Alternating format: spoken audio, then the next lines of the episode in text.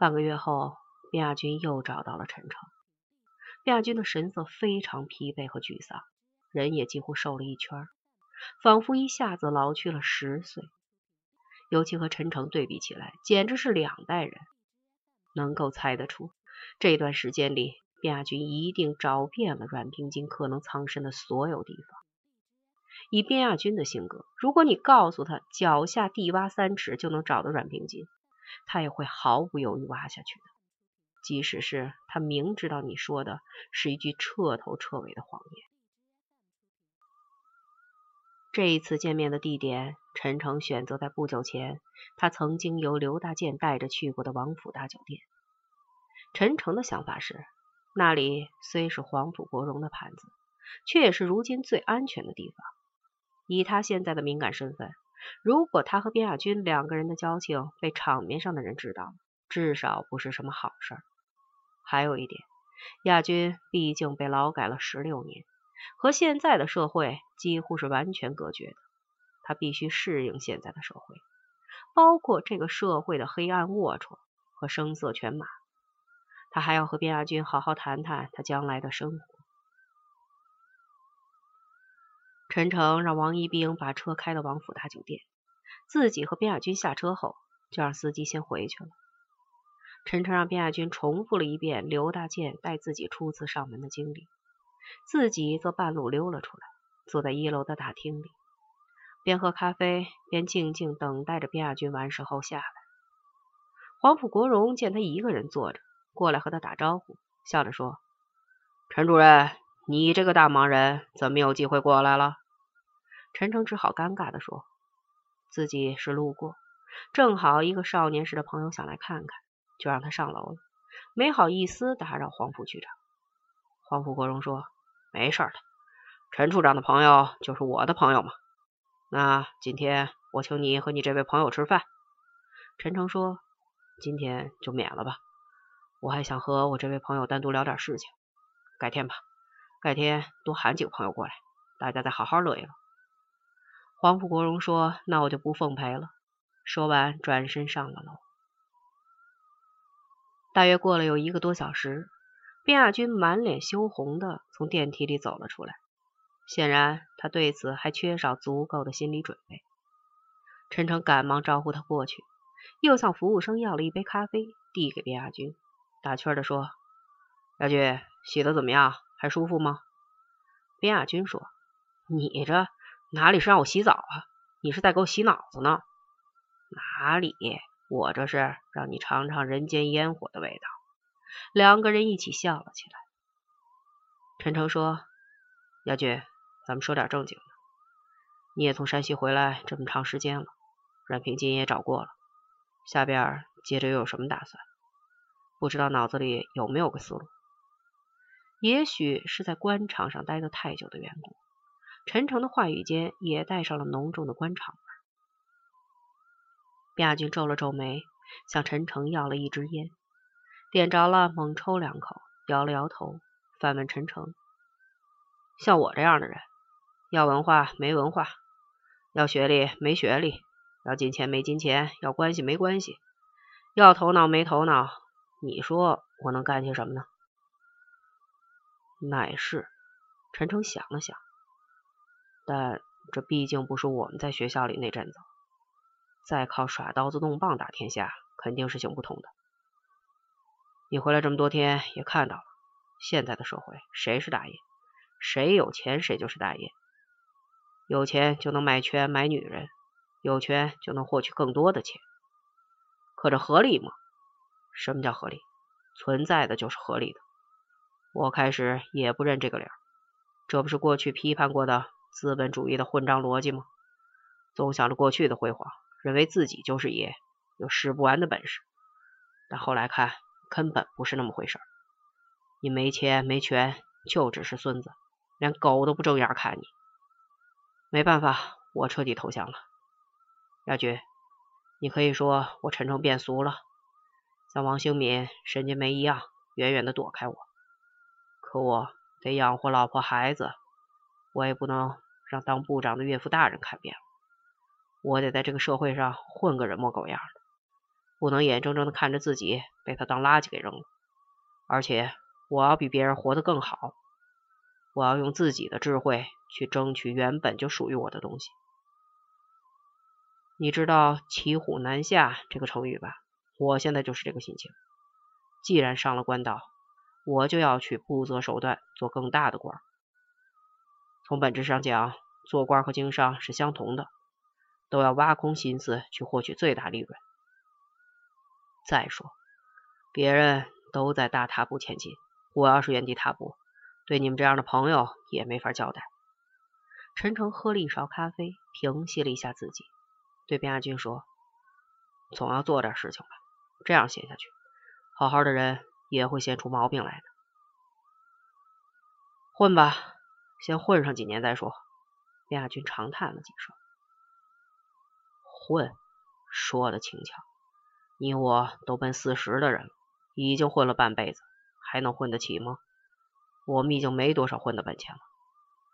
刚从山西回来那阵儿，我也想过混。”还像过去那样胡闹一把，后来不自觉的入了道，我才明白了，自己一旦走出了这一步，就有了一种新的本能，就没了退路。什么叫开弓没有回头箭？这就是。我并不是说自己多么在乎那些好处，好处当然很重要，但比好处更重要的是自我感觉，那种生命被认可的感觉，叫虚荣也可以。我放下了世界。进入了自我操作，本来只是想得到些好处，却意外的找到了和当年相似的那种感觉。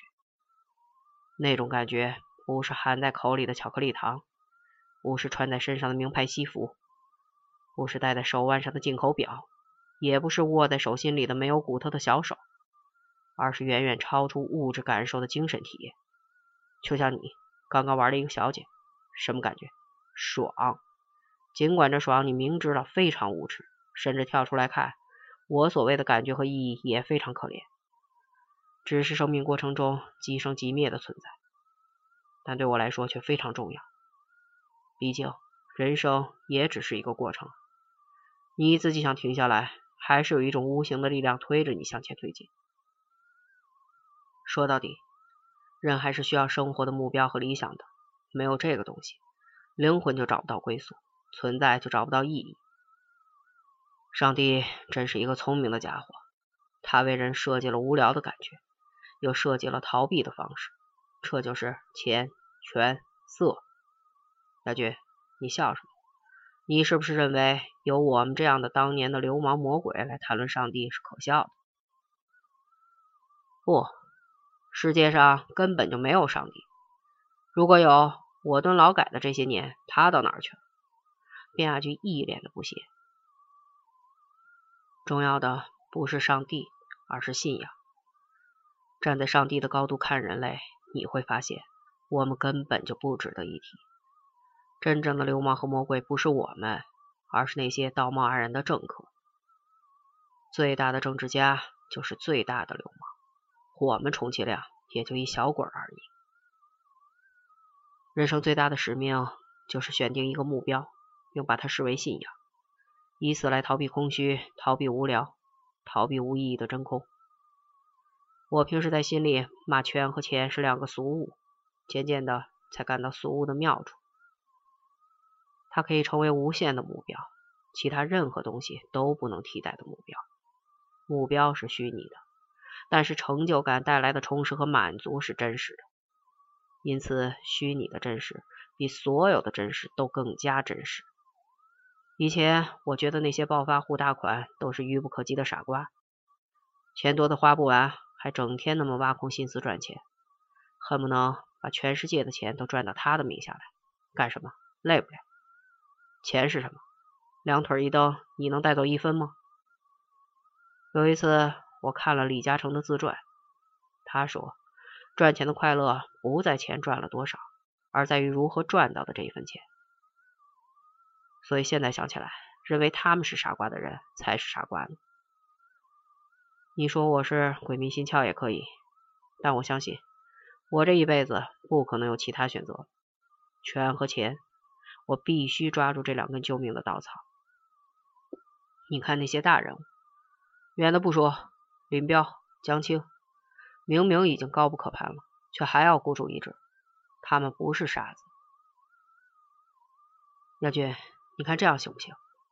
陈诚试探性的看着卞亚军，你先到深圳那边走一趟，住上两个月，主要还是开开眼、长长见识、疏通疏通关系，就是你说的洗洗脑子吧。另外，我筹划运作资金，你具体操办，在那边注册一家建筑材料公司。当然了，公司法人也是你，你知道，以我现在的身份，是绝不可能自己出面搞这个的，上边也不允许。在北京注册不行吗？不行，必须在外地注册，而且必须由你出任法人代表。至于我的幕后背景。知道的人越少越好。等把公司注册下来，你在那边先张罗一些小业务。等我在开发区把各种关系理顺后，将来可做的事情肯定不会少。只是这样，是不是有些委屈你？陈诚看着卞亚军，我今天说的可能太多了些。你要是觉得陈诚不够朋友，这点东西，就算咱们这么多年我的一点心意。陈诚转了话题，拉开随身的公文包，从包里抽出一张支票，说：“这里是十万元，你去深圳的活动费用。等那边联系好了，注册所需的资金，我再想办法。”望着边亚军怀疑的目光，陈诚又说：“你放心，这钱是干净的，也是我这些年所有的心血。”亚军沉默了一会儿，说。好吧，我答应你。陈诚这才满意的笑了。亚军，你信不信？我们两个联手，肯定会所向披靡的。但愿如此。卞亚军望着陈诚，总感到面前的他是那样陌生。陈诚举起杯子和卞亚军碰了一下，祝我们俩成功。也许是陈诚太专注了。他竟没有看见远处阴影里一个人嘴角正流露出一丝不易察觉的冷笑。